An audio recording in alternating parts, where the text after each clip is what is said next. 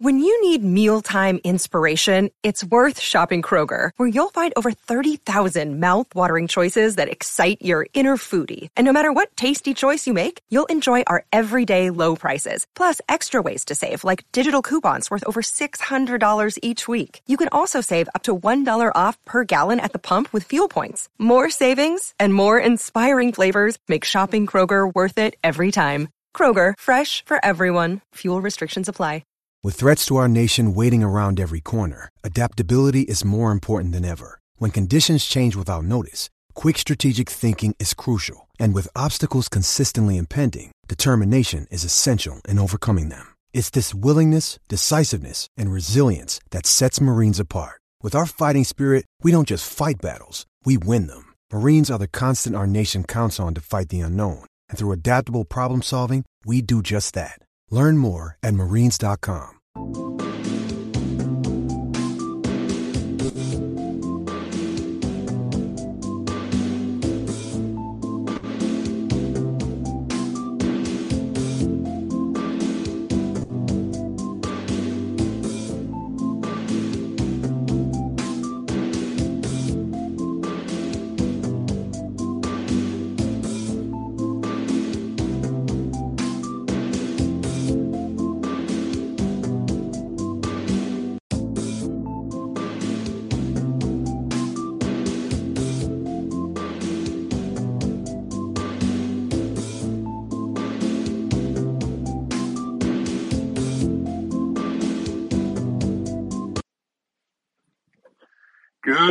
morning, Kings fans. What's going on, everybody? Oh man, best Kings team ever? I think that's a question we got to start asking ourselves after these first 21 games. Man, I mean, you watch a game like that last night, and usually I try to do these Twitter spaces right after the game, and I apologize because sometimes it's hard for me after the game. I have to drive home. I live in Orange County, so I mean, but then you you watch that game, and it's such so exciting, so much so much that happened. I mean, beating an Avalanche team the, the, the way they did, all the things that happened in the game, we'll, we'll we'll go through all of it. But then you wake up the next morning, you want to turn on something, you want to turn on some sports show, some radio show, and hear about the, your favorite team, and there's really just nothing there. So you know what? I thought I'd take the take the opportunity to kind of do some more Twitter Spaces maybe throughout the day during the week, and we'll see how how good this does, and maybe we'll do more of these going forward. Because man, I'm having fun watching this team play. I don't know about you guys, but this is one of the more exciting teams that I can remember in Kings history. And that's why I start off with the question Is this the best Kings team we've seen? Obviously, only 21 games into the season, but I mean, damn, right? Expected goal leaders, number one in points percentage percentage in the West, number one penalty kill in the NHL. We'll have to talk about that. Quinton Byfield scoring. Andre Kopitar, franchise leader in assists. Adrian Kempe, a monster. Doughty Anderson. They were excellent last night. I mean, even the, even the pair behind them, Gavrikov and Roy, outstanding game and the the Danault line. I mean, you can go down the list. Last night, I mean, let's just kick it off with last night, right? It's just the first two periods. It sort of felt like the game against Washington, right? Kind of stoic, not a lot going on for those first two frames. A little heart, not really heartbreaking, but a little disappointing to see the Avs get the first goal. You kind of wanted the Kings to come out firing. Avalanche had just played the night before. Colorado gets that first goal, is what it is. But that third period, man, I mean, that has to be one of the more dominating third periods I've seen this Kings team play, given the, the opponent that they were up against. And I, I know it was a team that they're playing in, in the back to back situation, but I mean, let's just, I'm just going to read off some of these stats off natural stat trick from in, in the third period. 42, 44 total shot attempts on net for the Kings to only 12 for the Avalanche. 10 high danger chances for the Kings to only one for the Avalanche. Shots were 23 to 5 in the Kings' favor in the third period. And it's kind of funny too, because I mean, it's really almost similar to what the Kings did against Washington. They just couldn't solve Charlie Lindgren. But man, I mean, some of the plays that they were making last night, that's why you just have to ask the questions. This is the best Kings team you've ever seen. And it, and so kind of just to kind of go over some of the format I want to I want to do for these midday Twitter spaces. It's similar to what what I usually do uh, the post game ones. I'll rant for a little bit, talk talk about what we just watched or what the team's going through, and then I'll open it up. So anybody wants to request to speak, uh, definitely I'll open it up at the end here. But man, I mean, the play the player of the game last night for me was Drew Doughty.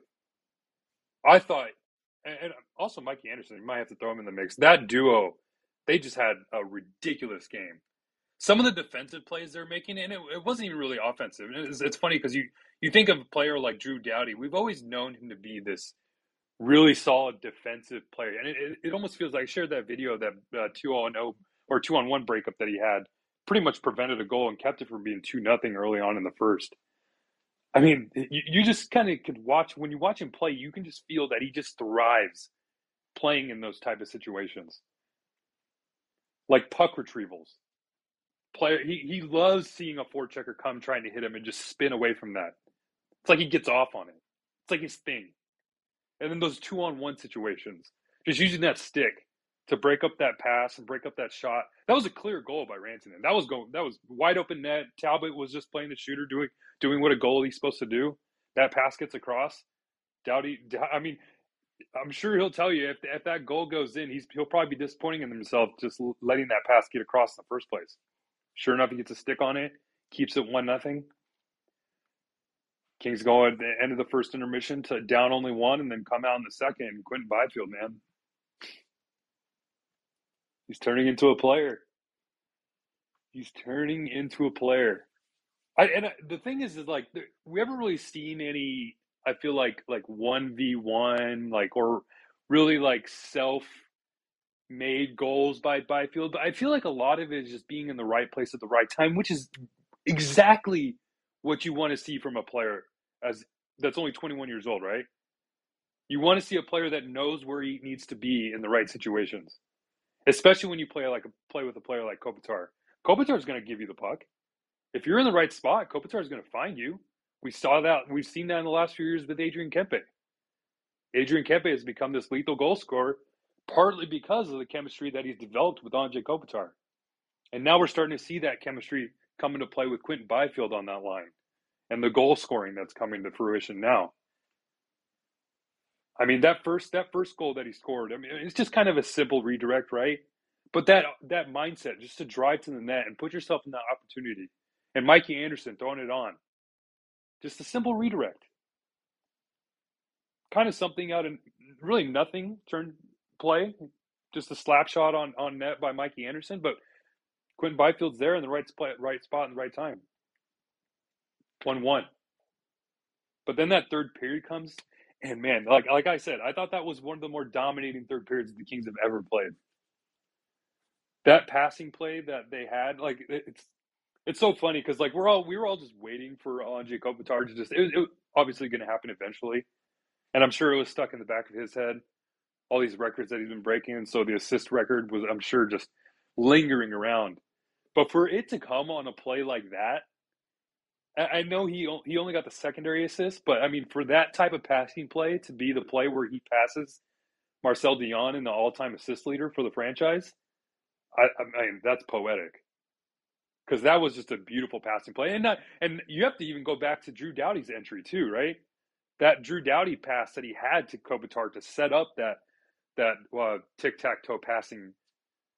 I thought that was that was just an overall excellent play, and then, I mean, can we get more choreographed sellies, please? Uh, like when you see that, that just kind of sh- exemplifies the chemistry and the camaraderie, the like the closeness that this team has, and that's what gets you so excited. It's not even necessarily the play on the ice, and obviously that's that takes a big part of it. But you see the the chemistry between these players and how close they're becoming. It's not just it's it's guys that are playing for each other. That's what gets you so excited. You see the locker room dance videos after the game. And I think a lot of that has to go a lot of that has to be because of the um, the acquisitions that Rob Blake has made. You bring in players like Gavrikov, you bring in a player like Cam Talbot, Fiala, all these all these culture guys who are going to bring the locker room closer together, and we're seeing that off the ice with the the picture that they they shared at the Pitbull concert. I thought that was excellent, by the way. That's hilarious stuff, and we're seeing that on the ice. That camaraderie is starting to show because that that choreographed Selly, I need to see more of that. I want more. It's been a while since we, as Kings fans, when we watch the team have as much fun as they're having, right? That that was one of the one of the more fun things I've seen from it from a after a Kings celebration. And then you go to that Trevor Moore goal. oh man. I see my boy Joe's here listening. He called out, he said, bold prediction 30 goals in the season for Trevor Moore. Everyone doubted him. Trevor Moore scoring 30 goals. The guy has never even scored 20 goals. What are you talking about? And then you see a play like that? Are you joking? If Connor McDavid did that, that's number one on Sports Center. That's talked about across the league. Played everybody, everybody, Sportsnet, everybody's talking about it. Podcast, everything. Trevor Moore does it, ho hum. They don't know. They don't see the type of elite player that Trevor Moore is becoming that we see. That's just a simple 1v1 spin move off of off a defender roof's job within such a tight spot too, right? Just insane. Insane play. Like it, it's it, it, it got so caught up too like with everything with the the fanfare behind Kopitar getting the assist leader or the assist lead and and the celebration, and then Trevor Moore just comes out and does that. I'm like, Trevor, I'm barely trying to figure out what's going on, and you're gonna have to pop off one of those. I thought that was beautiful. That that actually might have been the that might be the goal of the season for me so far. And it's like a perfect perfect definition of or illustration of the type of player that Trevor Moore is. Just that speedy, that that quick first step, to spin off a defender like that and just find that little space to score right there. I mean, oh man, that was a beauty. That was a beauty. And then the empty net goal, Drew Doughty behind his own goal line, and I I knew it as soon as as soon as I saw him shoot it, he just went straight over to Talbot. Uh, the whole team just went straight over to Talbot, and they were just celebrating the assist. I mean, damn, that was a big win. Eh, I know a lot of people are going to talk about the back to back for the situation with the Avalanche, no Cale Makar. I get it. I get it. But for them to come out and kind of show that, hey, there's a little bit of lingering thoughts here about, okay, you got one goal through two periods, have just lost to the Capitals two to one. Maybe the was it these these this weird schedule that the Kings are on right now, where they only have like three day breaks in between it was kind of those thoughts of like, okay, has this offense kind of disappeared a little bit? Like, what's going on here? And then, sure enough, they just boom, pop off three goals in the third period. Excellent third period. Excellent game overall. Big win. Big win. Number one in points percentage in the Western Conference. Number one in expected goal share in the in the entire NHL. Number one penalty kill in the NHL. Best Kings team ever? It's looking like it. I mean, if you look at some of the stats through 21 games, Kings are plus 33 goal differential through 21 games. It's the best in Kings history. 14 wins in 21 games, second most in franchise history. If you kind of just go back to the 2013 2014 season, 14 wins, six losses, one overtime loss. This season, 14 wins, four losses, three overtime losses. They're looking like it. They're looking like it. And it, that's the thing, it's not a fluke. I don't know if you guys saw the, the Jay Fresh uh, post where he talked about, or he shared the expected goal and the expected goal rate and how it's kind of showing in the standings, and the Kings are they're right there. This is what they're expected to be. They're expected to be the best team in the league. And we're seeing it in the standings. I mean, damn, this team, I'm having a lot of fun watching this team. 81 goals through 21 games, 3.86 goals per game, 2.29 goals against per game. Insane. Insane. I'm going to try to bring up some more stats from last night because there's just too much to share. I mean, Quinton Byfield, ridiculous game. The um the Danault line. I'm looking at some of MoneyPuck stats right here. 19 shot attempts for, seven shot attempts against. 91.2% expected goal share on the night for them. 73% Corsi. I, I think we're starting to see Kem Fiala finally it's weird. He's always kind of been known as a slow starter in the NHL.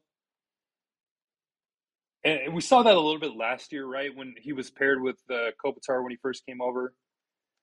Uh, they didn't really get off to a good start. We saw it this year when he was paired with Dubois. I mean, they looked great in preseason. Then they started slow during the regular season. But now, I mean, now you have Fiala with Danault and Moore. That's a trio that's becoming they're they're growing together, and, and we always, we talk about it all the time. Fiala seems like the type of player that you kind of have to get acclimated to playing with, and it takes a few games. And these last few last few games, I think this that line's been excellent. And if they can continue that, I mean, you have that you have that line playing right behind the Kopitar line, and then you have Dubois who I thought that line was was pretty good too. Carl Grundstrom is turning into a player, by the way. Carl Grundstrom is just he's not. I, mean, he's looked good on the fourth line minutes, and I know Todd McLellan said he did he didn't want to break up Grundstrom, Lizotte, and uh, Lewis because they were quote unquote money to start the year. He did end up breaking them up, and obviously a lot of that had to do with Lizotte being out of the lineup, and hopefully Lizotte com- comes back. Excuse me, comes back on Tuesday. But Carl, he decided to make that move, kind of a surprise move where he switched Carl Grundstrom, or he switched to Grundstrom and Kaliyev in the lineup and put Grundstrom with Dubois. And ever since then, we've seen Grundstrom kind of become more of a, an impact player as opposed to just being that kind of fourth line winger that's getting spot opportunities. And now that he's getting more ice time, I don't think it's really hurting his game at all. I think we're still seeing Grundstrom kind of grow a little bit. And it's weird to think about because, I mean, Carl Grundstrom, it's always been in the like as a player, you just kind of think, okay, just kind of a filler piece. But I mean, he's second round draft pick, 26 years old, 57th overall pick from Toronto in 2016. It's not like he was just some guy that was brought in here. This is a player that growing up, he's he was had a lot of potential. And we're seeing that. I, I, I love the chemistry that we're seeing from Grundstrom, Dubois, and, and Laferriere so far. I think last night was one of their better nights as a line together. And I know they didn't score, but I still thought they had a really, really good game. And it, it's just this is a team that we're they're playing as good as they are without probably their one of their best playmakers and Victor Arvidsson still not in the lineup. And I mean, if you think about it, like hold him out, get him as healthy as he can. Victor Arvidsson could end up being that like top trade acquisition. The Kings don't really need to make any trades, right? I mean, you, I, I don't see any part of the lineup that I would want to upgrade right now. We trade for a left defenseman. Englund's looking pretty good. He's looking decent. You trade for a forward? Okay, maybe. Depending on if Arvidsson eventually comes back, maybe trade for a right shot forward, right shot centerman. I don't know. Someone that could, I mean, I say centerman, someone who could take faceoffs. I don't see it. I just see a team that's really complete. This is a team that looks like they can go. I mean, I, am just ready for playoffs. That's what. That's what. It's, it's a long season, and I'm gonna have a lot of fun watching this. It's like I want to see this team already in the playoffs and see how big of an impact. But let's just enjoy this ride, right? I mean, we're only in the quarter quarter pole of the season. We still have a long way to go. A lot of things can happen, but damn, They're looking good so far. They're looking good. Let's open it up a little bit. Clark for Norris. What's up, buddy? How you doing, my man? Hello. Clark for Norris. What's up, bud? Hey, how you doing? I'm doing pretty good. How you doing? I'm doing great because of last night. That was that was excellent. Dude, one of the, one of the I feel like we're saying this a lot, but it's like each each win as each win comes by, it feels more exciting at one win after another. And it feels like we play better for each win. That, that's what's that's what's weird. Is like yesterday. I mean, the first two periods were just kind of like, eh. I mean, you look at some of the statistics too, and kind of shows things were pretty even. Uh, yeah, shot attempts were pretty much down the middle through two period or through two yeah through two periods. High danger chances six five, even. But yeah, they turned it up in the third period. Yeah, I mean, I don't think like the amount of games that we've dominated this year. I don't think we dominated that many games in the last like half decade Right? combined. I this is this um I became a Kings fan in 09. I saw the cup teams. I saw everything. Mhm. I think this is the best team I've ever seen. Okay. Yeah, I want to ask some of the speakers that come on here. So you think this is the best team you've ever seen? Yeah. And so what makes you say that? Is it the depth? Is it the? I mean, special teams. What, what is it? All of the above? What do, what do you think? I think it's the fact that everybody's buying into the system. Oh, I love it. Okay. And I think that's what makes I think that's what makes the 131 run so well.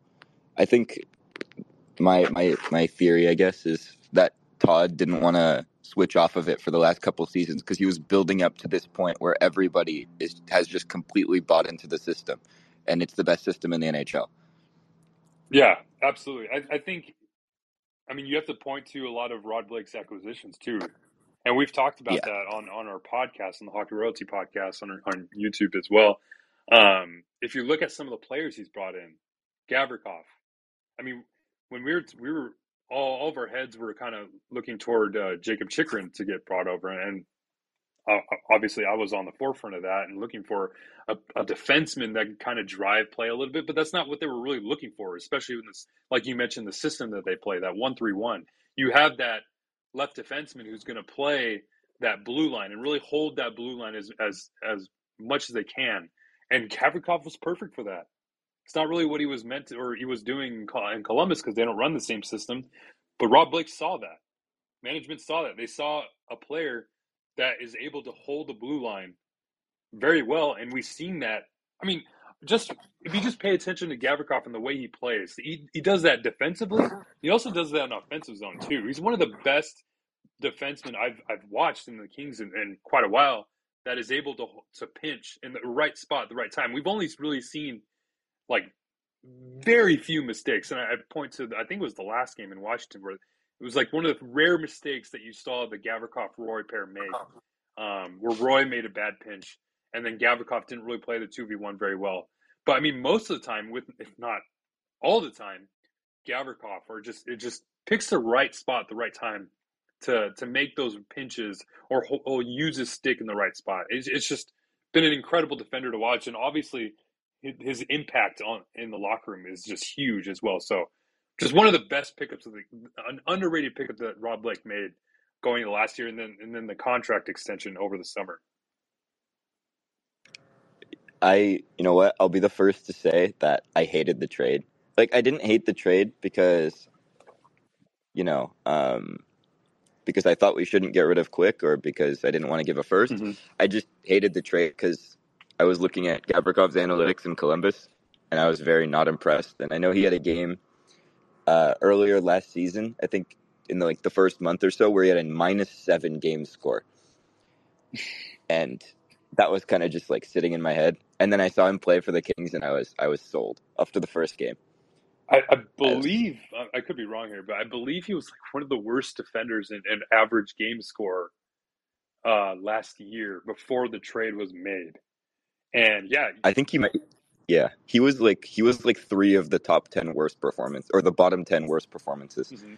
Yeah, yeah, and that's what everybody was kind of looking toward, right? I mean, you, you it's becoming analytics are becoming more and more toward the forefront in terms of it's, it's like we I we've talked about this before. It's like when trades are made or when uh, free agents are signed, I don't really look to to just raw just point totals. I look at okay, what's his relative expected goal share? What's like all these underlying numbers? And so, yeah, when when Gavrikov was acquired by LA, that was what everybody was looking toward, and and kind of rightly so. But I mean, I'm right with you. I wasn't really a huge fan of the trade. It, it made sense because that's obviously a player that the Kings were looking for in, in a less shot defenseman and and trying to upgrade the goaltending situation with Korpisalo. But yeah, I, like like I mentioned, I was looking toward a player like Jacob Chychrun. Like, why don't you bring in more of a play driving, in my opinion, more of a play driving defenseman? Because that felt like that's what the Kings needed. But for the system, Gavrikov was what the Kings needed, and and that's what we're seeing. Yeah, I mean, you you can't you can't really praise Blake enough for everything that he did this past offseason. Um, he righted the ship with uh, with with Petersen being gone for dirt cheap, if mm-hmm. if I if I may say that. That was I don't know how he didn't give up a first there. Um, the Dubois trade I thought wasn't bad. Um, I mean, we'll still there's still you know plenty of runway. We'll see how it turns out, but I think just the fact that we have him and the fact that we can run four lines and the fact that every line can play more than you know 11 minutes. Mm-hmm. Um, last year you had you had the fourth line with McEwen playing like five minutes, and you know Alex Edler. They, they just got caved. Yeah, yeah. It was just there. There were still spots in the lineup last year where you were like, okay, well, we can't really rely on him in this situation. We can only play him, like you mentioned, like a player like McEwen or whoever was in the lineup can only play him five or six minutes a night. But I mean, you could pretty much run. Todd McLellan can run any line out there, any defensive pair out there, and feel pretty comfortable. And that's kind of how I feel like when I'm watching this team play. Like, I don't care if Andreas Englund and Jordan Spencer are out there for a defensive zone faceoff. I, I'm okay with it. I mean, even some of the four, yeah. even, even, when Blake Lizotte is in the lineup, he's able to drive play in any any side of the ice or any. I mean, and yeah, when you have that those three top lines that the Kings have to go along with Lizotte and that fourth line, it's a deep team. And that's why you talk about is this the best team you've ever seen? Or I mean, obviously, I feel like they're the best team in the NHL. I feel pretty comfortable in saying that. And I think a lot of people are starting to they're starting to turn a lot of people's heads across the across the league too. So that depth is is going to be a key word that we're going to be talking about throughout the whole season, and it's it's just coming into play each and every night.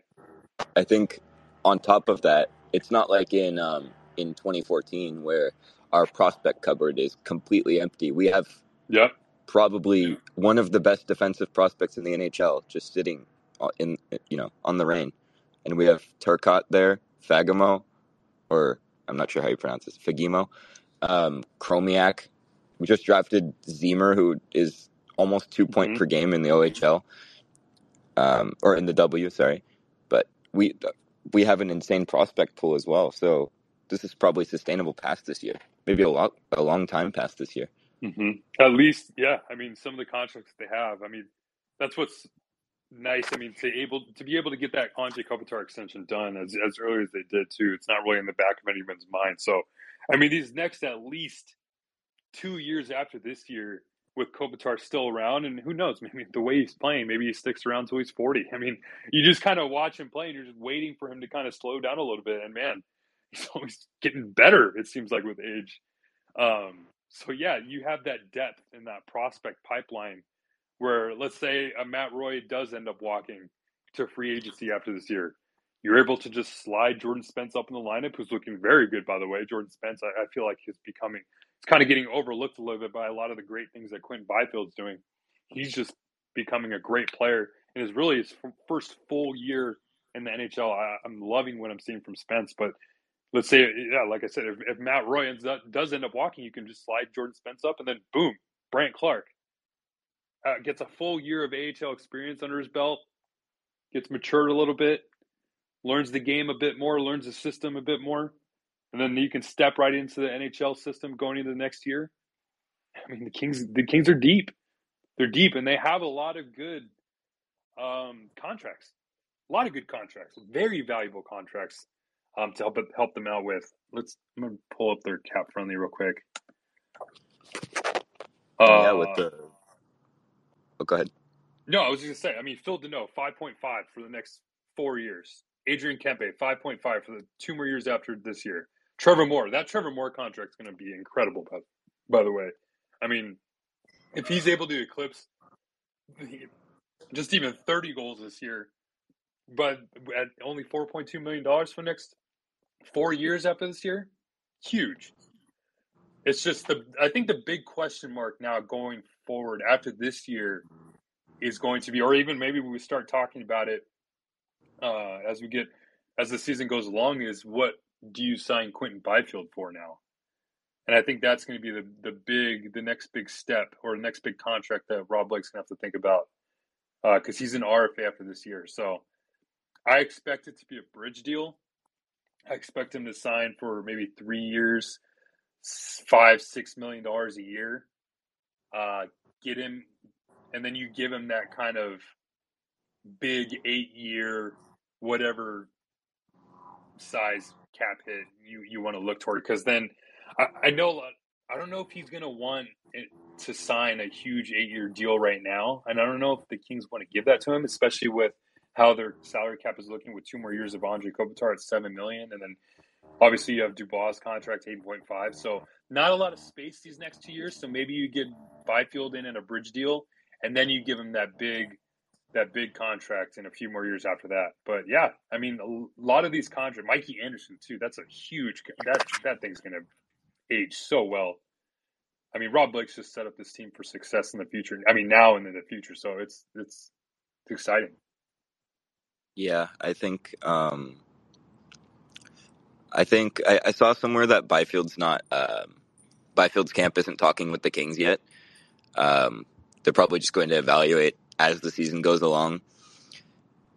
I'm not sure if he wants to bridge because I I read somewhere that um, I think Elliotte Friedman was talking about it on 32 Thoughts that he might just want to get the bag right away.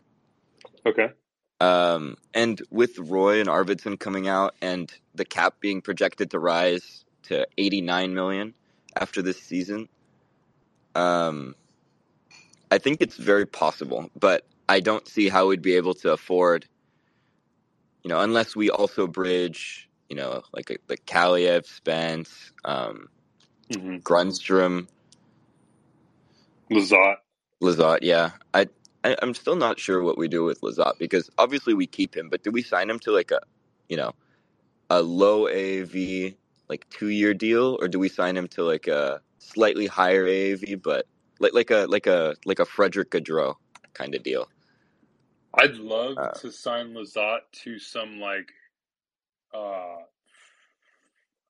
five year like two 2.5 2.75 million dollar deal or something like that something I mean, if you can keep Blake Lizotte around this team, you kind of solidified that fourth line center position at a pretty low cap hit.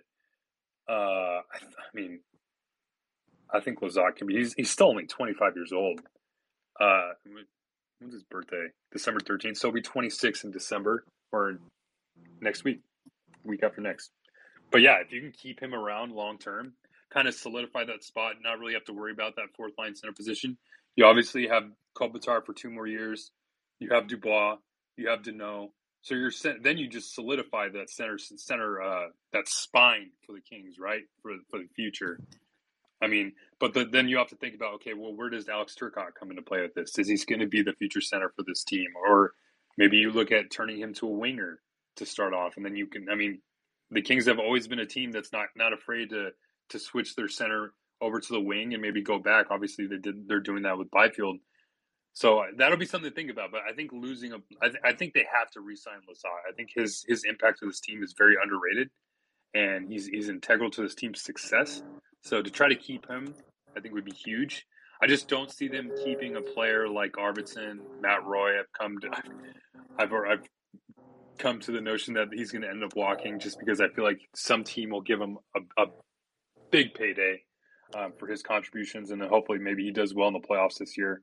But yeah, there's uh, some some big decisions coming up for Rob Blake after this year, but good thing we don't have to think about that too soon.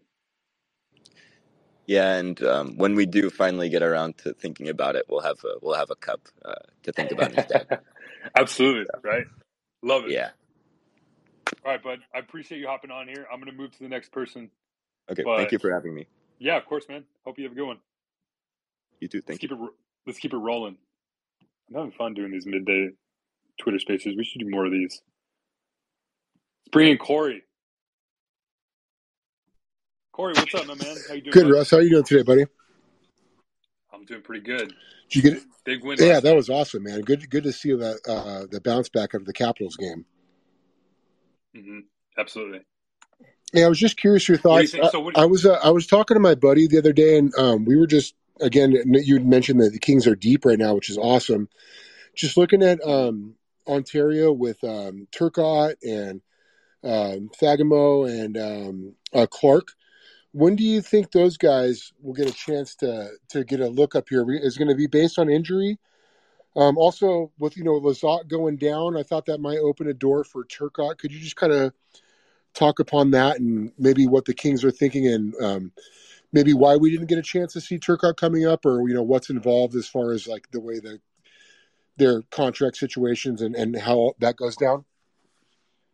Yeah, for sure. Um, kind of been a big topic topic is Alex Turcotte and why aren't we seeing him in the NHL? But I see it like this: this is really the first real time we've seen a good, real stretch of Alex Turcotte in the AHL. Obviously, he's dealt with a lot of injuries, kind of hampers his starts of the season, also the ending of his seasons as well. What was it? A couple years ago or last year, I forget what it was. He just had the, he didn't really have a great off season. So I feel like this is really the first time that we're seeing Alex Turcotte kind of get gain some momentum and, and, and get comfortable playing in a full stretch uh, with the Ontario Reign. And when you saw Lizotte go down and kind of leave the lineup, yeah, I mean everybody was pointing toward okay, we got to get Turcotte in there. Just makes the most sense, and I, I agree with that. The only, the only reason I, I didn't want to see them move Turcotte is because it didn't feel like Lizotte's injury was going to be too long. He wasn't going to be out for an extended period. What is it? It's been what five games so far. So, and it also sounds like Lizotte's going to be back on Tuesday. Uh, if not, he was he, there was a he was close to returning last night, but seems like they just wanted to hold him off. But so I don't know. I just didn't feel like the the need to to hamper the momentum that Alex Turcotte is generating playing for Ontario right now, just to give him five games with the Kings.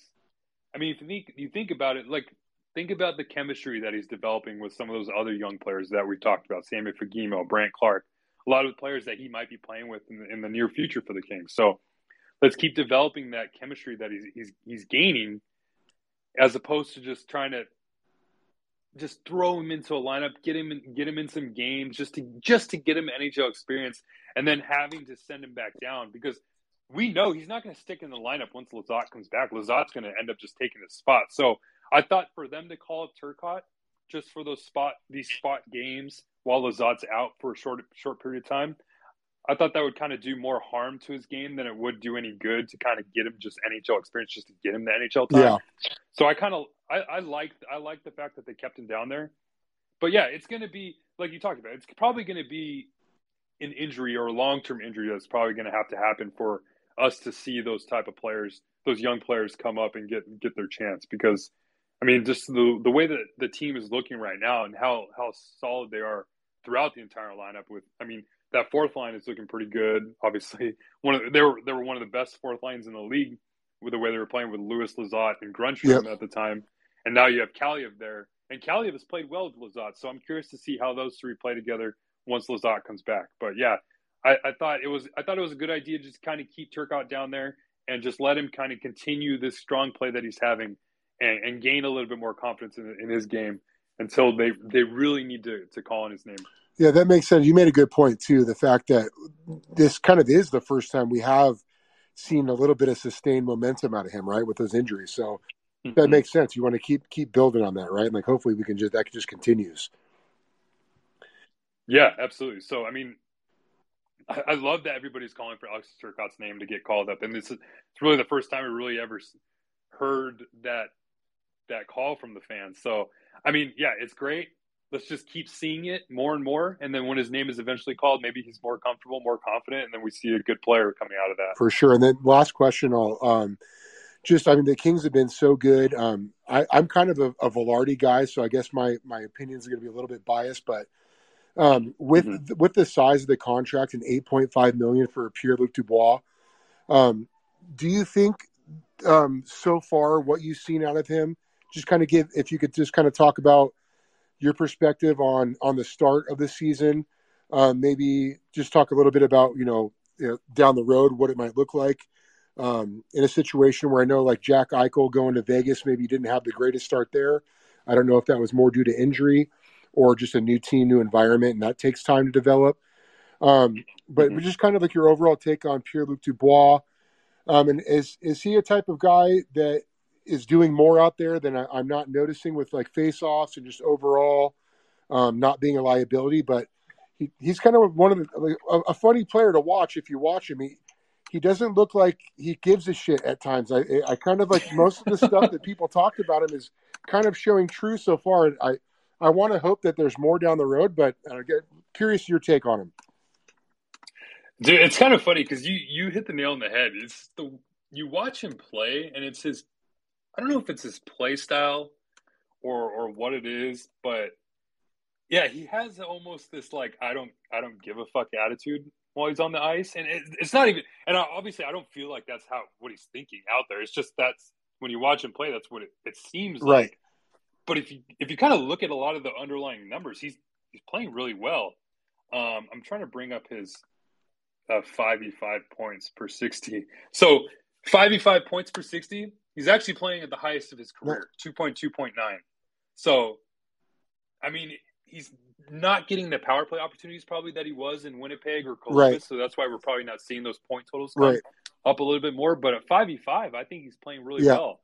The, the the thing that McLellan has talked about the most is his off the puck play, yeah. and that's what he's still trying to learn, and and that makes a lot of sense because the big the big the big name or word that comes to mind for this Kings team a lot is system, and they play a, a system type of game, so it's not it's gonna, it's not going to be easy for a player like Dubois who's been playing in all these different kind of environments and had this like background behind coming behind him to just get acclimated right away, yeah.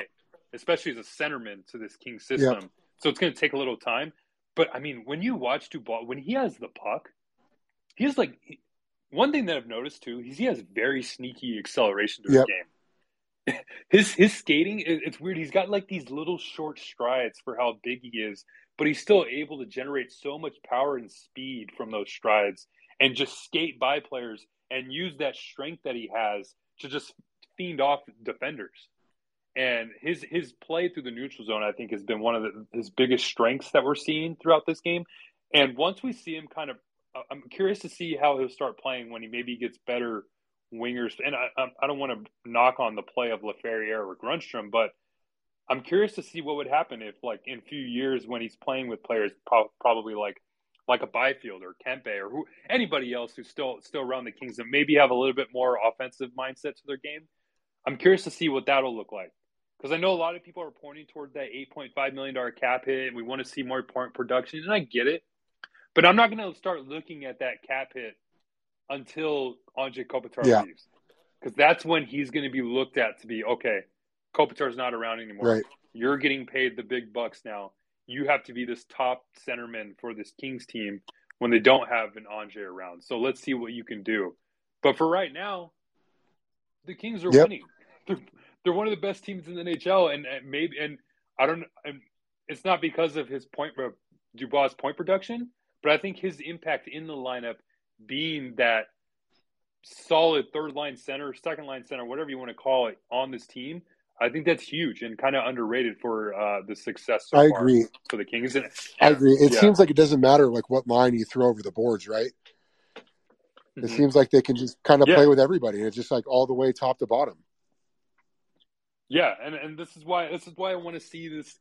I want to see this Kings team in the playoffs, and I just cross my fingers everything goes right, and, and they end up getting a good spot in the playoff. Hopefully, get home ice advantage. That'd be great. But that's when I'm going to look for a player like Pierre, Pierre Dubois to make an impact because he's got that strength. He's got a little bit of that snarl that we haven't really seen yet. But once you get in that, that playoff environment, when the games are like so so hectic, so so intense, so tenacious, that's when I want to see Pierre Dubois come to the forefront and use that strength, use that size, use that tenacity in his game, and then maybe he looks makes a little bit more of an impact than we're seeing now on the ice. But I think a lot of his underlying numbers are kind of getting lost in the weeds uh, from his uh, maybe lack of point production so far. Awesome, Russ. Thank you so much for your breakdown, brother. You do a great job. Keep it up, man. Thanks, man. I appreciate you hopping on here. Have a good day, Russ. Oh, guys, we're we're we're lucky here. We are lucky. Our boy, my boy Joe Paterino, has blessed us with his presence. Joe, you there, my man? Yeah. Can you hear me? I can hear you, bud. What's there up? we go. Hey, good. How you doing? I appreciate you doing this, Russ. I like the midday. Yeah, pre- yeah. Why not? It's, you know, it's better than the two a.m. uh, for me. That's for sure. Post game two a.m. you know, we got a lot of there's a lot of East Coast Kings fans. You're one of them, obviously. We we got to give them a little bit of a, a, little bit of space and time here. Yeah, I like that. I like that. But I I wanted to just touch on PLD a little bit more because I get the points on not looking like a guy who you just signed to this long term contract. But, you know, you looked at his points per 60, which is, you know, right there. His shot assist per 60, he actually leads the team. So that being passes that lead directly to shots, he leads the team mm-hmm. in that category.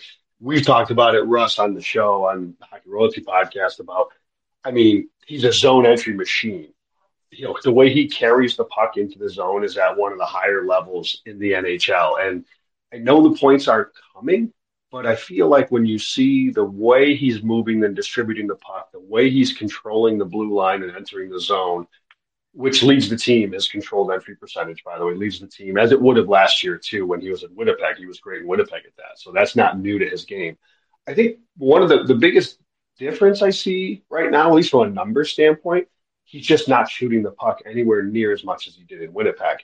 I'm not sure okay. if there's a reason for that. Maybe he's just getting comfortable. Maybe he's just getting um, acclimated. You know, maybe it's just simply because he's at least you know right now playing with guys that are he's just there to dish the puck to, right? Carl Grundstrom, Alex Laferriere. You know, maybe that's it's as simple as that. But I, I, also think, and I know you've talked about it, and I agree with this, that really the the grade of this contract is going to come as he's asked to do more, like play higher in the lineup, play on the first power yeah. play, which right now they simply aren't asking him to do. He's not playing the top power play. He's not, you know, he's playing plenty of minutes. You know, they kind of rotate those lines pretty pretty evenly, but um, I think that'll come. I think the points will come. And the last thing is, is when you look back, I looked at from 2020, the 2020, 21 through 2022, 23, like his most common line mate was Kyle Connor, one of the top goal scorers yeah. in the league. right. I mean, and he's played with exactly in that same, in that same time frame, his top three forwards, I think were Connor, Ehlers, and Blake Wheeler. And listen, I love Alex Laferriere as much as the next guy, Carl Grundstrom as much as the next guy, but they're not quite at that level. And I don't think it's fair to expect them to be. And, you know, he didn't quite mesh with Fiala uh, over the course of the start of the season. I think maybe that's just a stylistic thing. Um, but I still think he's doing a lot well. Like, yeah, don't get me wrong. He needs to produce more. Like, he can't score 40 points. That's not an acceptable number. But if you consider he is doing a lot of other things well, and I've beaten this drum countlessly. I think if you want to get him some more production, I think you get him a player that's got a little bit more production in him, uh, and a guy like Trevor Moore, I think that would do wonders. And I don't think it would take anything away from that second line. So uh, that just just wanted to, hop in on the PLD discussion. I do think there are some things to the call. I, I forget now who it was. I'm sorry. Was it Corey? I can't remember who it was. So sorry about that. But you know, there are some numbers that indicate he's doing plenty well. Um, and the points not are just not there quite quite yet. But I, I think they will come. Yeah, I'm looking at some of the, his shot attempts at five v five. Uh, yeah, last season he was at 14.92 with Winnipeg. Uh, this year at 12.16. Mm-hmm. So yeah, definitely a tick down there. And if you do all situations, it's even more. I think he was over 16 because he was playing top power play. Um, mm-hmm. You know, and I know he was doing a little bit of power play with with LA top power play for a little bit there, but yeah, for for for one reason or another, and, and again, I don't know. I, I can't pinpoint if it's a system thing, if it's a getting comfortable with a line mates thing, um, to why he's shooting. What he's attempting like four less shots a game, three, four less shots a game. You know that adds up. Yeah, for sure. And it's funny because I just yeah I pulled up the all situations points per sixty, it's the lowest of his career, and the five v five points per sixty, it's the highest of his career. So yeah, five v five, he's doing great. Yeah, and that's kind of where you want to see players perform better five v five, obviously, than you maybe just get the power be, become power play merchants. Um, yeah, I'm I'm not really too. Are you worried at all with Dubois so far? No, and I know this always gets. There's like two different things. There's the trade and then the contract. I love the trade. I'll always love the trade. I think the trade itself was a no brainer. I can understand the hesitancy about people being concerned about the contract, but I am not worried. There's nothing in this 20 games that has me worried about the contract. You know, if in another, I don't know, if, if he ends the season with 40 points, but even still, I'd like to give him, I mean, this is going to be his first year in a new environment. I kind of want to give that like a second year. You know what I mean? Like let him give a year, yeah. get kind of acclimated, and then see how he does next year. So I'm I'm not going to judge it this soon. I understand from a goals and assists perspective, it's not where people want it to be, but I'm I'm not worried right now. No. I mean, if he ends the season with 40 points and they, they, they win the division and set a franchise point record, like, is anybody com- really going to be complaining? Are we complaining at that point? I mean, there that's, will be that's what I want to ask. there will there be. will be complaints. That's what's so wild. It's like, why are we complaining at that point? Like, why are we so invested in individual statistics when the team overall is performing better? Like, what are we like? The Vancouver Canucks from a few years from a while ago, where they're just yeah, like Ryan Kesler won a Selke Trophy. Like, sure, yeah, it's great, but the Kings are winning Stanley Cups. Like, what does it really matter? Like, we, what are we really? What's the importance here? That's what I'm targeting is the, the team overall is playing well, and that's my feeling. My opinion is that PL Dubois' presence in the lineup has a big reason for that. I agree. So I mean, yeah. So I think that's what everyone needs to get their focused on. It's like let's stop focusing on the individual statistics. And yeah, I'm not going to sit here and say that I'm happy with 40 points, but I'm more than happy with the division win. So that's what I'm looking more toward, and I want to see this key, this team continue to play better as opposed to just looking at those individual performances. But let me ask you, Joe. I don't know how much long, how much longer I got you for, but do you see this this Kings team as the best team in the NHL right now? It's hard to say otherwise. I mean, I mean, it, it, Boston just keeps doing it. To me, they're the best team in the West. I think. Um, yeah. Like Colorado, I know they did play a, a tired and Makarless Colorado, so grain of salt, I guess, a little bit yeah. there. Um, but I think they're they're probably the best in the West. Like I think they've. I, am okay. Like even saying that they're. I, I think they're better than at least playing better than Vegas. Um, the NHL. I mean, it's hard to say otherwise. When you look at what Boston's doing, we look at the Rangers doing. They're in the conversation, but I mean, there's the fact that the Kings are in the conversation is is all you need to know, really. Like they're they're clearly in the upper echelon of the NHL right now. When is the Rangers game? And I know it's coming up. Is it the there? Is it Thursday or is it Saturday? Uh, Saturday is Saturday the Islanders. It might be Sunday. I think it's Sunday, the tenth. Is it a Sunday? okay. Tenth is a Sunday. That'll be a fun game. You think Jonathan Quick starts? Yes. Ah, let's see. Do the Rangers play? I think the, the Rangers, Rangers play Saturday against Washington. I can, yeah, I bet Shesterkin. Yes, I bet Shesterkin. Quick will definitely go against the Kings. That's what I said. Shesterkin is going to go Washington in the division matchup, and then Quick's going to go against the Kings. Oh man, oh man, that should be fun. and it, it, might be a, it might be a, a Copley a Copley Quick. Copley Quick. Matchup because the Kings played the Islanders the day before. I mean, I actually, you know, I mean, I would go Talbot, of course, because the Rangers are, are the better team, but you never know. This this this season, the way it's going so far with the perform, I mean, some of the ex Kings that are out there. I mean, we are just talking about Jonathan Quick, but Sean Walker. Oh, he, I love what I'm seeing out of Sean Walker. I, I, just I can't believe there's articles being written about about how, how, he's like one of the biggest names to target and trade. Hey, like, I think you know he he was not as bad as he was made out to be. Like he's not a bad player at all. He really isn't. He's got stuck with Alex Edler, right? Well, that'll do it. that will do it. There, I mean, there was what, what two, three years ago when he was there was a stretch there for a while. It was like a month of March there a couple years ago where he was like one of the leading producers in points for the Kings or in the NHL actually as a defenseman. And yeah, I don't know. Maybe he just got kind of lost in the weeds with the pre- the the um, impact of Sean Durzi in the lineup and his presence. Mm-hmm. So it kind of moved him down a little bit. Matt Roy obviously came up, and you're not going to usurp uh, Drew Doughty's yep. place. So yeah, I mean, but it's weird because like I like watched a game. I don't know which game it was. Maybe oh, it was the Philly Philly um, Pittsburgh game. And I was like, okay, I got to see if this is for real for Sean Walker. And then I'm watching it, and I'm like, the Phillies scoring, and Sean Walker's on the ice. I'm like, man, yeah, yeah, it's pretty. Yeah, I don't. I think a lot of people were kind of pointing to Sean Durzi being the big defenseman the Kings lost, but hey, maybe Sean Walker was kind of a bigger piece that went under the radar too.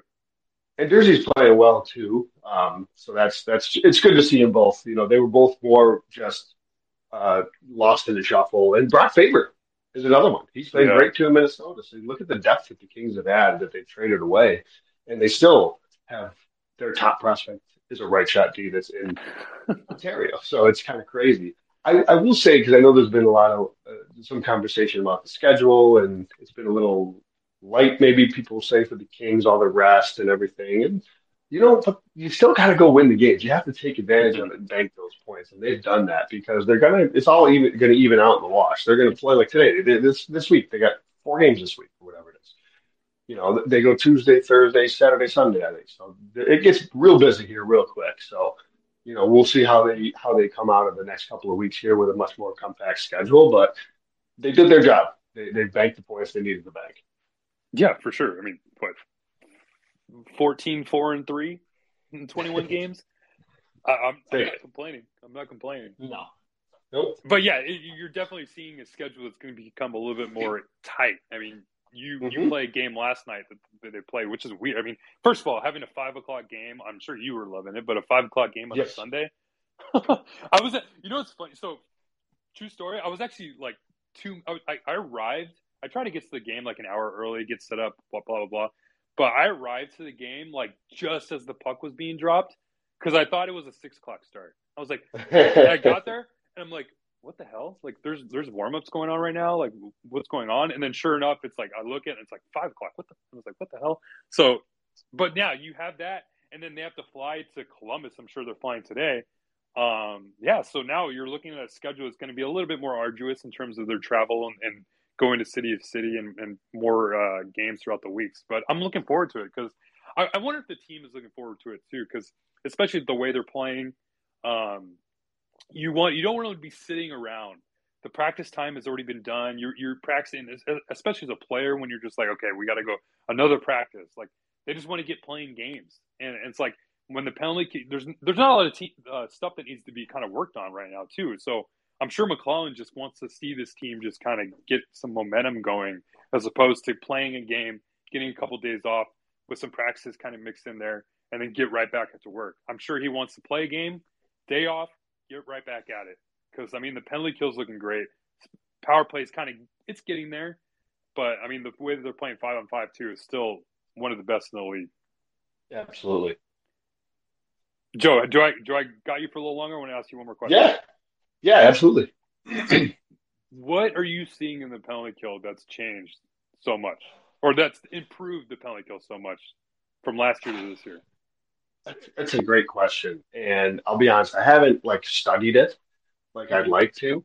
Um, it seems that they are a little more aggressive at times, at least when they need to be. Because I feel like there were too many times in the past where there was a pass would maybe go cross seam, and a player would have like one, two, three full seconds almost to make a decision um, mm-hmm. with the puck, and that was just too much. It seemed like their back guys were a little late to front them, and I think that's been better.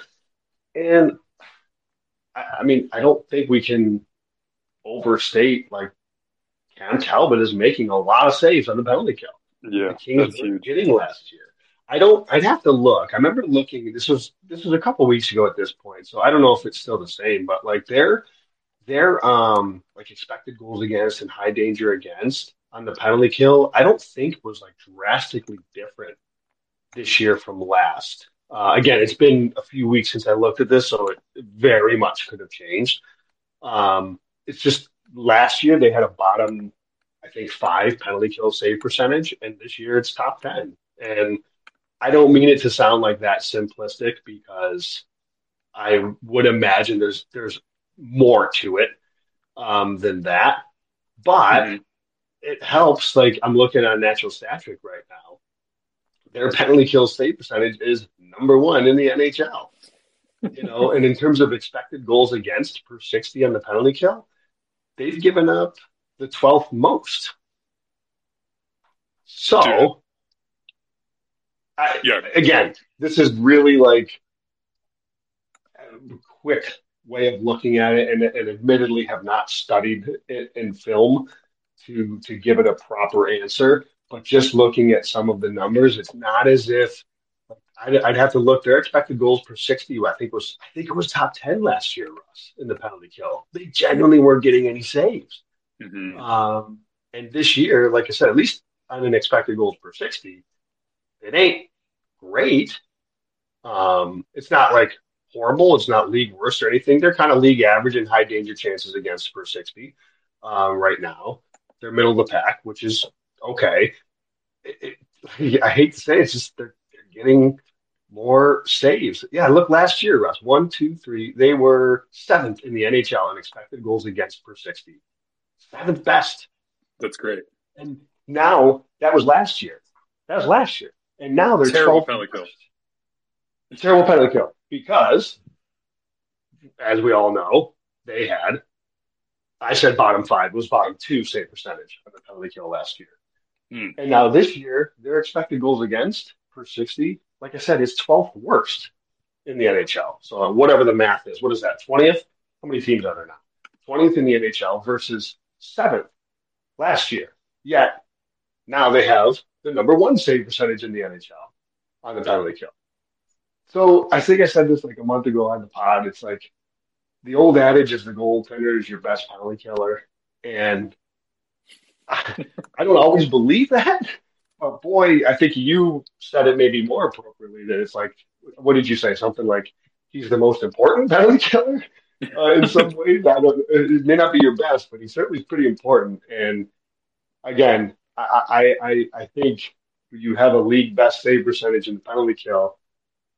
I, that means that means something. Like I said, it's not as if their expected goals and high danger chances are better because they're actually worse for mm-hmm. 60 anyways.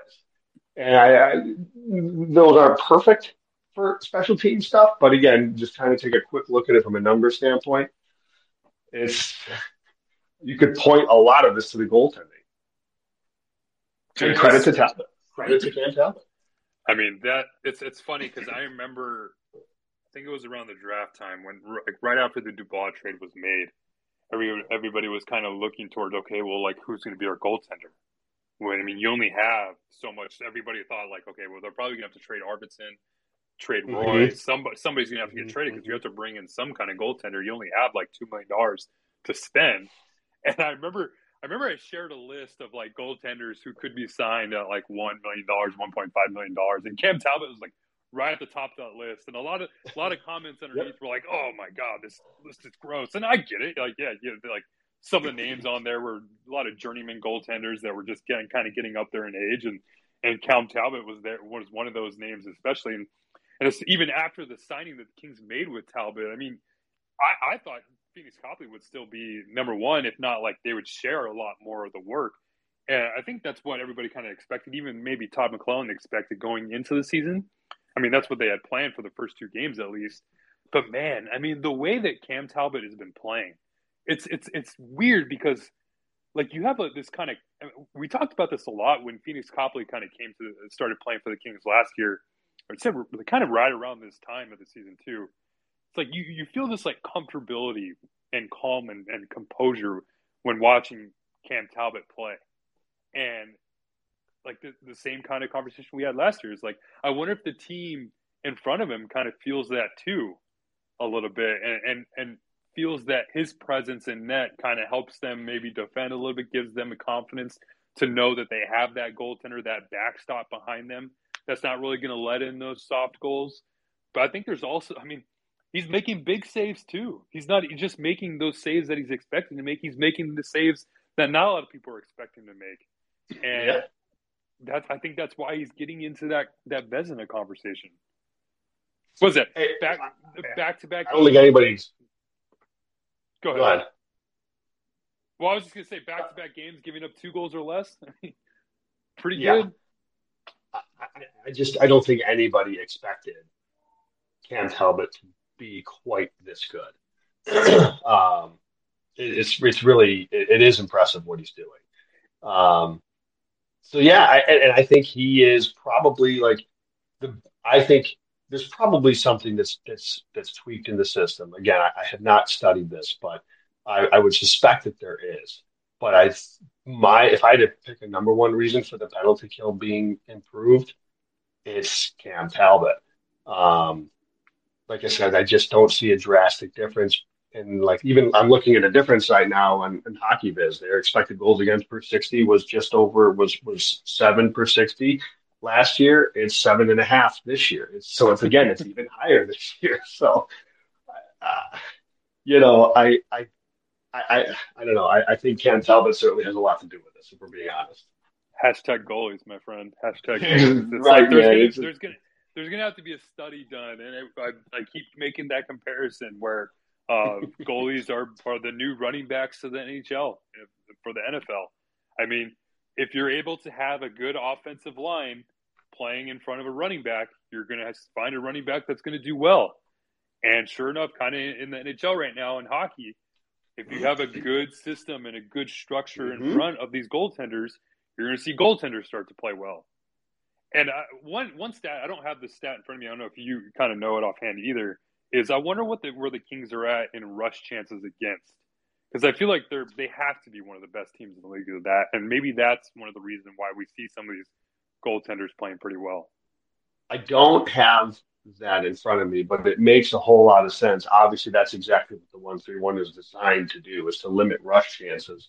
Um, we know offensively they've been a, a, a heavy rush team, in large part again because of the one three one making those plays and then and then transitioning it into a rush the other way.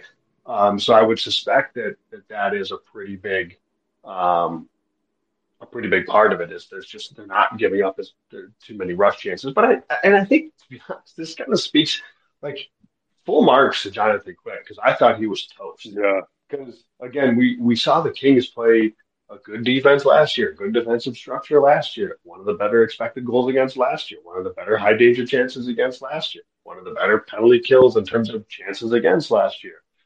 And yet every puck seemed to go in the net. And so if like you can't survive in that environment, boy, what are you going to do? Mm-hmm. And he's doing a great job with the Rangers right now. So I'm I'm happy to see that his career, you know, I don't know what his the future holds, but he's at least if he doesn't go out after this year, he's going out in a much better fashion. Although he did win the cup, so maybe I'm wrong. going out, playing a heck of a lot better, you know, uh, than he did last year. So that is good to see. I just don't know if I have the mental capacity for another Rangers Kings Stanley Cup final if Jonathan Quick ends up being the starter for the Rangers. That might be a little too much for us to handle. But Man, yeah, I'm, I'm, I mean, as as much as like you want to focus on the Kings and a lot of the stuff that's going on, and maybe not think about um, past Kings. It's it's great, obviously, to see Jonathan Quick playing up to his level, and I, I would love to see him get the start on Sunday. I mean, obviously, with the Kings' record being what it is right now, it's not really that important of a game in terms of like, oh, they have to win games because they're on this losing streak or blah blah blah. So it's kind of like hopefully you see them get and if even if Jonathan Quick gets the win or maybe a, a, shootout win, like we could just go with that. I think I think Kings fans would be okay with that. There we go.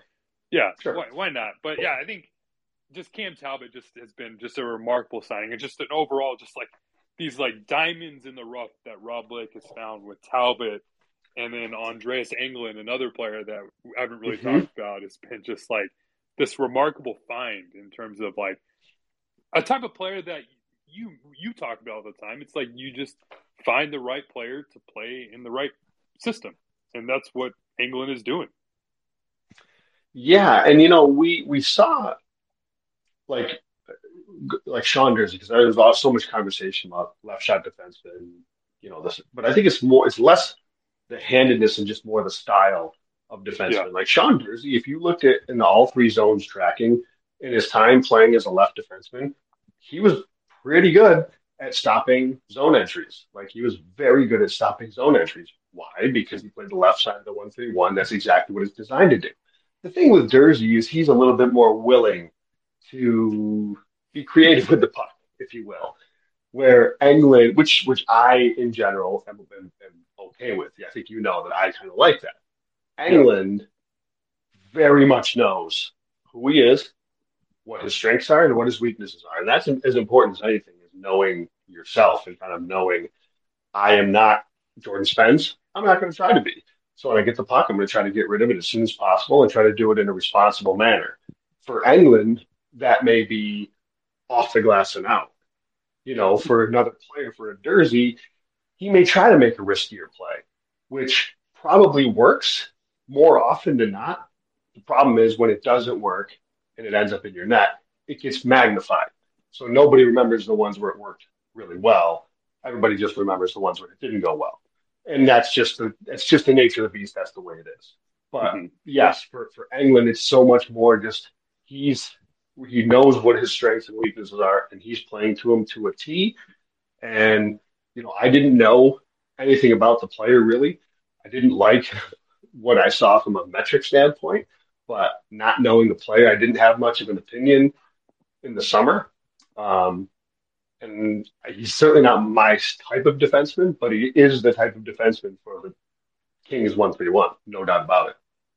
It's pretty wild to think about. It's almost the same kind of thing with Gavrikov, right? You, Absolutely. You could have said the same thing you're saying with Englund that we probably did say the same thing you're saying with Englund yep. that we said with Gavrikov last year. So those, those metrics. We, I talked. I forgot who I talked about that with earlier, but Clark for Norris. I was listening earlier. Yeah, yeah, yeah. Because and and he brought up a good point because there was so much of the conversation. Wow, Columbus was a bad team. Of course, he was going to be bad. But what the metrics try to do is try to dig a little bit deeper than that. Like he was not just among the problem; he was part of the problem in in Columbus. Now, maybe that's not totally his fault because maybe they were asking him to do more than he's capable of because maybe he's not that capable to do what they want him to do. Mm-hmm. But clearly, he is capable for what the Kings want him to do, and that's all that matters. And you know that's why I was very much wrong on when they acquired him. Um, just not see, I was a miss by me, just totally missing the fact that he's a perfect, he would be a perfect fit for their particular system. Um, you know, it just, and he is. He, he certainly has been. There's no no question. I mean, that's what it kind of we're going to start looking at or looking at when Rob Blake makes these moves. Is okay, sure he's got these his underlying numbers, but the team that player is playing for. But let's see, like, where is he going to slot in for the Kings? Like, is it going to be is it a left shot defenseman that's just going to defend the blue line, like we've seen with Gavrikov and Roy, or Gavrikov and, and Englund? Is it going to be a goaltender who's making good saves in the right situations on the penalty kill, like we've seen with Talbot? So those are going to be a lot of things we're going to probably have to start looking toward, as opposed to just okay, let's just look at his point totals, how he's playing, and that's where I want to see like some of these analytics evolve a little bit and see, like, okay, how can you kind of combine some of those individual statistics with the players that they're, they're playing with or the system and the environment that they're in. Because, I mean, that was the big talk with Drew Doughty when he was playing on this Kings team when they were terrible. Is like, oh, Drew Doughty's washed. He's this player that he can never be the type of player he is again. But now, if you look at look at it, he's playing on a good team. He actually gives a fuck. He he's playing some of the best hockey he's ever played. And it's kind of the same thing with Kopitar too. Is, although Kopitar never really, he's just has always been yeah. outstanding. But yeah. I mean, that's where I kind of want to see these analytics evolve a little bit, see if they can kind of combine that environment as opposed to just looking at the individual. And I think that's what probably what a lot of the I'm assuming this, by the way. I've never actually seen them, of course, but you know, all these teams have their own private metrics and private mm-hmm. models, and you know, I, I know one of the things with with Gavrikov, even when he was in Columbus, was I think Sportlogiq had said he was one of the better one of the better players at breaking up slot passes, and my initial thought to that, or I think he had he like led the league in slot passes broken up, and my initial reaction to that was, well he's huge, so that makes sense. And two, if it's a raw number, which it seemed to be presented as, he's probably in the zone more than anybody else in his own zone. So that also checks out. Um, but he, he certainly is doing more than I would have thought he was capable of when he came over. Because I mean, even I watched video after the trade, and I watched it. I'm like, boy, I'm missing something here. I'm missing something, and mm-hmm. I was clearly missing something to where you know the way the Kings are so structured, and he he buys into it and fits into it perfectly. I mean, a lot of those videos they were watching too. I mean, we all we all missed. It was a huge miss on our our part. I think a lot of people were kind of questioning the move, and and I'll eat that crow every night of the week. I mean, but his, his impact in the locker room has just been huge for this team. I think that that presence. But I also wonder too is that like confidence factor of playing on a bad team as opposed to like knowing you're you're playing on a much better team. So you're able to do a little bit more, maybe try a little bit more things. And sure. yeah, so maybe that's kind of a thing to see with Gavrikov. But man, I mean, talk about a great player, and and, and that contract's actually it's it's great too. You got one more year after this year or after yep. after this year, and we'll see we'll see what happens after that. But Joe, I'm I was only planning to do this for an hour, but you hopped on here and you made it a lot more fun. So I appreciate you hopping on here. But uh, I'll, I'll just end it with you and and uh, like one more thing. You're a betting man. You you doing you getting back into the, the betting markets for any games tonight?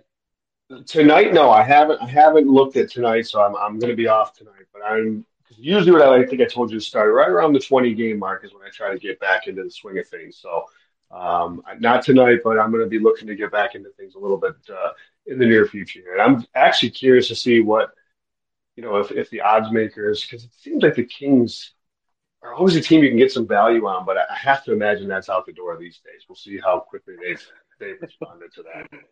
Yeah, I think I saw them favored quite heavily in last night's game, which I'm sure changed quite a bit once Makar was announced to be out. But True. I mean, even some of the Stanley Cup odds, I don't know what they are now, but last time I checked, they were like plus fourteen hundred on the market. That may be. I'm sure that's dipped quite a bit. I'd have to check again, but damn, I mean, the way that they're playing, a lot of the statistics. Obviously, we're big. We're big into analytics, expected goal shares, all that good stuff. I mean, they're up there. So it's like to see them yeah, getting, getting the wins. It's like it's they're not outperforming their play. Their their play is what it is, and this the the points are are showing that. You're right. By the way, there is 1400. There's I'm seeing even an 1800 at FanDuel. Um, so they're they're still you know, compared to Colorado, who's in that 750 range, um, and What's even Dallas, Dallas has better odds. Uh, Edmonton is right around LA, almost the same, 1800, 1600. Um, wow. There's a big, big discrepancy at FanDuel though. Like FanDuel has Edmonton at plus a thousand and the Kings at plus 1800. So FanDuel wow. is a big discrepancy. So that's interesting. Yeah. Yeah. Interesting stuff. I don't know what to think about the Oilers. I I I, I want to buy into the turnaround, and I'm being totally objective. I'm not going to take my Kings fans glasses off right here, but I, I want to buy into that that turnaround for them. But I still get pretty worried about their defending and their goaltending. I just don't know if Skinner can carry the load mm-hmm. for them. Yeah, and I know Brandon and I talked about this before, and, and him and I, he he's he's with you. He's not a Skinner guy. I know I'm a little bit more of a Skinner guy than than others. So I tend to be on the more optimistic side there from an Edmonton standpoint that they can turn it around. Uh, and I and I made a bet with him uh, on the show that they will make the playoffs. So I guess we'll see how that goes. Oh yeah, I think. I mean, you look at the way that the playoffs are, are kind of situated right now. If they don't make the playoffs, it'd be huge. Like, I mean, the St. Louis Blues and the Arizona Coyotes are sitting one, two in the in the wild card. I don't mm-hmm. expect either one of those teams to be around there. And then right after that, you have the Nashville Predators who are 12 and 12, the Flames who are, who are seemingly look to be sellers at this point. I don't know. They still they still could maybe be a, a decent team. Yeah, the Kraken, the Wild, the Ducks, and then the Oilers after that. So I mean, obviously the Oilers have a lot to, to kind of make up, a lot of ground to make up. But I mean, if you look at some of the teams that are ahead of them, it's like, uh, I don't. I yeah, I'm with you. The the West is very top heavy. It feels like it's very top mm-hmm. heavy. You have the Kings, you have the Golden Knights. I mean, the Canucks. I'm. I want to buy into the Canucks. I, I want to. I want to buy into it. I just I'm not there yet. Just not there. They're yet. more real than not real. How's that? Even if you're not fully buying it, I think we can say that they're more real than not real. They're a playoff. Is that fair? They're a playoff team. I don't know if they'll end up being a two or three seed, but I think they'll end. I don't know. Actually, the way it kind of goes against my what I just said with the the wild card teams being kind of shitty. So who know. catches them? Yeah, that's the thing. The, like Edmonton, even Edmonton is 14 points behind them. Calgary's 10 points behind them. You know, I just don't know who. They're 14 points behind them. Yeah. Didn't even look at the point totals. Unless my unless my math is way off, but I think that's right. No, you are right. You have 33 points to 19. Wow. And you have the. I think they played each other like three times at the start of the year, and I think mm-hmm. Vancouver won all three games. Yeah. But yeah, I, so... I would expect. Obviously, I, I expect the Golden Knights and the Kings to be one-two. Um, I'm curious to see how long Vancouver can hold on to this because I feel like the Oilers can overtake them for three. But man, I, I just I, I want and I need to see the Kings get at least the number two spot. I need home ice advantage in the playoffs. So I feel like like I just want the Kings to continue this run and not lose confidence or or lose focus and just because these last two years has, has got Kings fans and myself included a little nervous come playoff time if they have to go uh, play on the road. Although looking pretty good on the road so far, so maybe that can change yeah. a bit. Absolutely. All right, buddy. Well, I appreciate you hopping on here. I'm actually just going to go ahead and I mean, this was fun. I like doing these midday Twitter spaces. Like you said, we got some East Coast fans. You're one of them. Want to hop in here a little hard after games, but let's do more of these. Maybe doing going forward. Maybe we'll talk about maybe doing a schedule. Maybe schedule one one of these a week uh, throughout like the season. All right, bud. Appreciate you hopping on here. Kings fans, guys, speakers that hopped in here. I appreciate you guys tuning in. Uh, sorry, I know there's more people that requested. Like I said, I only plan to do this for an hour, but we had a little bit more fun with my boy Joe hopping in here. So like I said, we'll hopefully maybe we'll do more of these, like a weekly show going forward, uh, Twitter Space. Because man, this I'm having fun, having fun watching this Kings team. They're they're exciting, they're entertaining, and hopefully we can keep the wins rolling and see some uh, some players playing well. So, all right, I'm gonna call I'm gonna call it a day. So I hope you guys all have a good one and go Kings go.